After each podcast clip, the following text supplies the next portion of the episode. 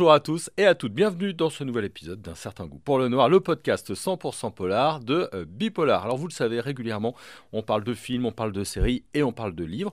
Et là il nous a semblé une bonne idée d'aller voir quand même un petit peu ce qui se passait en librairie. Je suis avec euh, Camille Jandel qui travaille à la librairie Garin à Chambéry et qui s'occupe du beau rayon polar euh, qui est là-bas et qui va nous donner un petit peu ses coups de cœur de l'automne. Bonjour Camille. Bonjour Jérôme. Alors, euh, le premier coup de cœur, c'est un roman japonais, Le cygne et la chauve-souris. Pourquoi est-ce que tu l'as choisi et pourquoi est-ce que tu le conseilles à tes clients et tu nous le proposes? Euh, alors moi, Keigo Higashino, puisque c'est l'auteur de ce, de ce livre, c'est un de mes chouchous en, littérature euh, roman policier. Et là, ça déroge pas à la règle, c'est encore un très bon livre qui est sorti chez Acte Noir, qui est aussi une collection que j'aime beaucoup. Donc euh, dans ce livre-là, Keigo Higashino nous raconte l'histoire d'un homme qui se rend à la police, qui s'accuse d'un double meurtre un meurtre qui vient juste d'être commis, qui défraie la chronique, et un autre qui date d'il y a 20 ans. C'est un homme normal, banal. Euh, donc vraiment très particulier. La police se casse un peu les dents sur euh, cette accusation de meurtre. Et on va suivre l'enquête menée d'une part par la police et d'une autre part par euh, son fils à lui, le fils de celui qui s'est accusé, euh, qui n'y croit pas du tout, il pense pas que son père est capable d'avoir fait ça, et la fille de la dernière victime, qui est aussi persuadée que cet homme n'a pas tué son père. Donc en fait, on suit euh, trois fois, entre guillemets, la même enquête menée en parallèle. le cygne et la chauve-souris, en fait, ce sont ces deux personnages-là, les deux enfants qui mènent l'enquête. C'est une écriture donc traduite japonais, très douce, très on oublie parfois qu'on est un petit peu dans un roman policier et c'est ça qui fait plaisir avec Keigo Higashino, c'est qu'en fait euh, quasiment tout le monde peut lire cet auteur-là parce que il a une façon de nous, faire découvrir la culture japonaise euh, avec euh, beaucoup de douceur et en même temps il y a quand même une intrigue. c'est assez, c'est assez immersif. En même temps, il arrive toujours à nous prendre par la main et à nous amener vers quelque chose d'assez original. Vraiment, c'est un auteur que j'aime beaucoup. Super, on va, on va se le noter. Euh, le deuxième, alors là aussi, c'est une euh, traduction, hein, euh, traduit du néerlandais côté Belgique, c'est Patrick Conrad. Oui, et c'est aussi chez Acte Noir, donc un peu un, un hasard. celui s'appelle Au fin fond de décembre assez différent du premier que je vous ai présenté. Euh, plus sombre, plus noir, il y a plus de descriptions aussi au niveau des, euh, des meurtres qui sont perpétrés. Mais euh, c'est fait avec intelligence, avec un peu d'humour aussi par moment, donc ça fait, ça fait du bien de lire ce type de roman. là, on est plongé dans les années 96 à peu près. On suit l'histoire d'un homme qui a une soixantaine d'années, qui vient de sortir de prison. Euh, c'était un ancien flic. Il a fait de la prison parce qu'il a tué un homme euh, sans sommation, qui était euh, en fait qu'il pensait responsable du meurtre de sa fille. Donc il avait une très bonne raison de le tuer. Sauf que donc il a pris de la prison et en prison il a appris que le vrai meurtrier de sa fille a été arrêté. Donc il a tué un innocent. Il doit vivre avec ça et il sort de prison après en avoir fait pendant plusieurs années.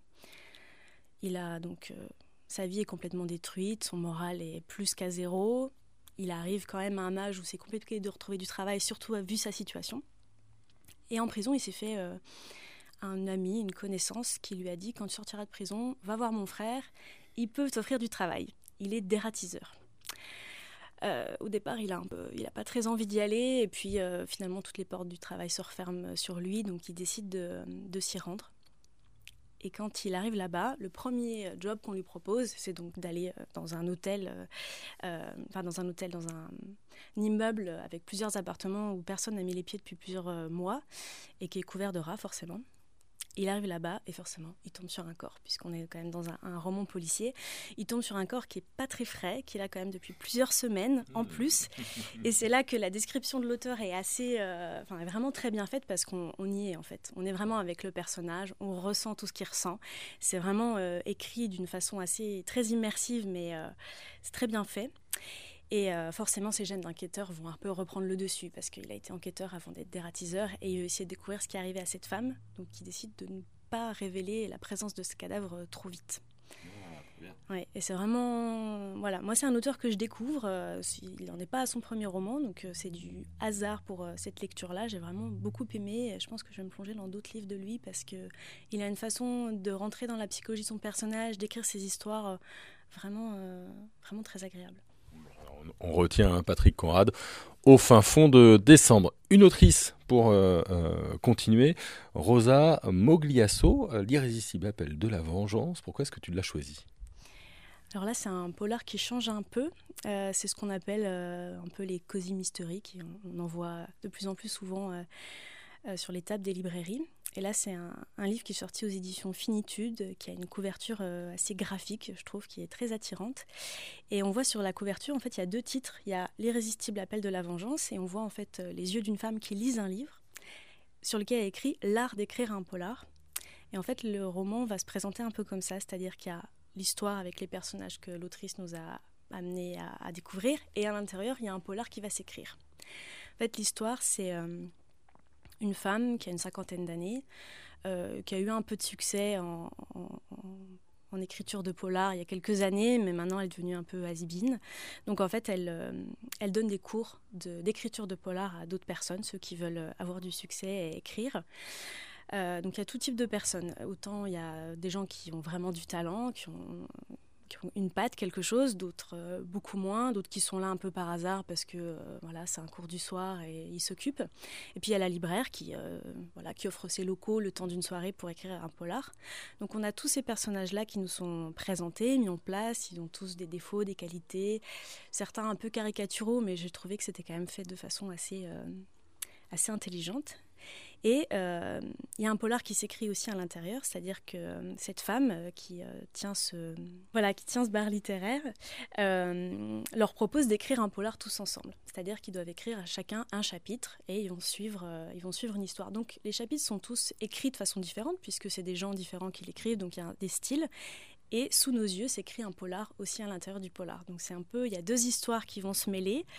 Euh, à chaque fois des personnages dont on va s'attacher, à chaque fois une, deux enquêtes policières en fait qui sont mêlées. Et euh, voilà, c'est un polar euh, assez, on va dire, dans lequel on peut détendre un peu. C'est voilà, c'est un polar assez léger, mais vraiment, vraiment très agréable à lire et, voilà, une, belle traduction celui-ci aussi.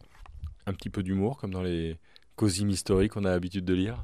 Oui, tout à fait. Un petit peu d'humour parce que des personnages assez hauts en couleur et euh, effectivement, ça ne déroge pas à la règle. Il est vraiment. Il, rentre bien dans les, dans les codes.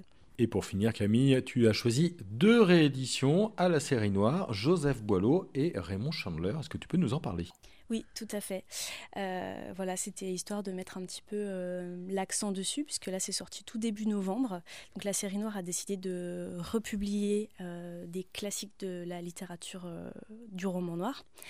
donc ils ont republié Joseph Bialot, qui est un, auteur culte français, qui avait écrit donc le, Salon du prêt à qui avait eu le Grand Prix littérature policière en 79 et qui nous emmène dans une enquête euh, dans les, un peu les, un quartier de Paris où vont se mêler tout type de personnes, autant des gens un peu huppés que des gens un peu plus euh, euh, plutôt des malfrats. Et il va y avoir deux meurtres qui sont très rapprochés et deux enquêteurs qui vont mener l'enquête et qui vont un peu se casser les dents dessus. Donc vraiment c'est très agréable à, lire ou à relire et surtout on, on, voit un peu tout l'humour ou la finesse de Bialo, c'est-à-dire que des fois on sourit, on rit alors que les situations ne s'y prêtent pas du tout, mais c'est euh, vraiment c'est l'écriture qui fait, euh, qui fait beaucoup de choses euh, dans ce roman-là. Et puis il y a aussi donc une nouvelle traduction de Raymond Chandler avec Le Grand Sommeil. Et il y en a une deuxième qui est sortie aussi, qui est La Dame dans le lac, qui a été retraduit également. Donc deux traducteurs à chaque fois. Il y en a une, c'est Benoît Tadier qui l'a fait, l'autre c'est Nicolas Richard. Et dans les deux-là, c'était des traductions qui avaient été faites en 48, qui n'ont pas été traduites depuis. Et c'est euh, deux, euh, deux, livres qui mettent en scène, euh, qui mettent en scène le, le, personnage récurrent de Raymond Chandler, qui est le, détective privé Philippe Marlowe, qu'on voilà découvre dans, dans, le Grand Sommeil. C'est la première fois qu'il qui paraît en France avec ce livre-là. Et puis après avec la dame, donc maintenant qui s'appelle La Dame dans le lac. Ils ont retraduit le titre et euh, à chaque fois, euh, bah, c'est ce détective qui est engagé pour, pour une affaire un peu tortueuse et c'est surtout en fait le personnage de Philippe Marlowe qui tient aussi tout le roman. bien sûr, il y a l'enquête qui est un peu tortueuse, les gens qui lui mentent, les faux semblants. il faut qu'il arrive à décortiquer tout ça et puis c'est surtout ce, personnage de un détective privé qui n'avait pas été tellement euh, fouillé en France avant, avant Raymond Chandler, qui ont fait des livres cultes qui, voilà, on, les pense peut-être un peu, un peu datés et en relisant, on se rend compte que pas du tout. souvent, les retraductions donnent un nouveau souffle au récit. Alors là, on a touché à Boris Vian, certes, mais quand même, là, c'est le cas. On a quelque chose de très frais qui ressort. Oui, complètement. On se rend compte qu'en fait, euh, bah, Raymond Chandler n'a pas pris de ride. C'est ce qu'on dit tout le temps en relisant des, retraductions. Mais oui, vraiment, c'est que, que ça reste euh, du roman noir euh, qui est écrit avec un peu de. Pareil, pas forcément un, humour un peu caustique. voilà, il y a, y a toujours cette écriture qui fait du bien à lire aujourd'hui. Merci beaucoup, Camille. Merci à toi. Voilà, donc euh, maintenant vous savez, si vous avez envie euh, de quelques titres, eh ben voici des, conseils de lecture. On rappelle que Camille travaille à la librairie Garin à Chambéry, donc si vous êtes dans le coin, vous pouvez évidemment euh, passer la voir et passer voir ses rayons. Et puis bah, nous, on se retrouve très vite pour un nouvel épisode d'un certain goût pour le noir. Si on vous manque, on a un peu plus de 200 épisodes maintenant dans nos archives, donc on peut passer un petit peu de temps ensemble. Et évidemment, eh ben, n'hésitez pas à nous laisser une petite note sur les plateformes sur lesquelles vous nous écoutez. Bonne journée à tout le monde et à très vite.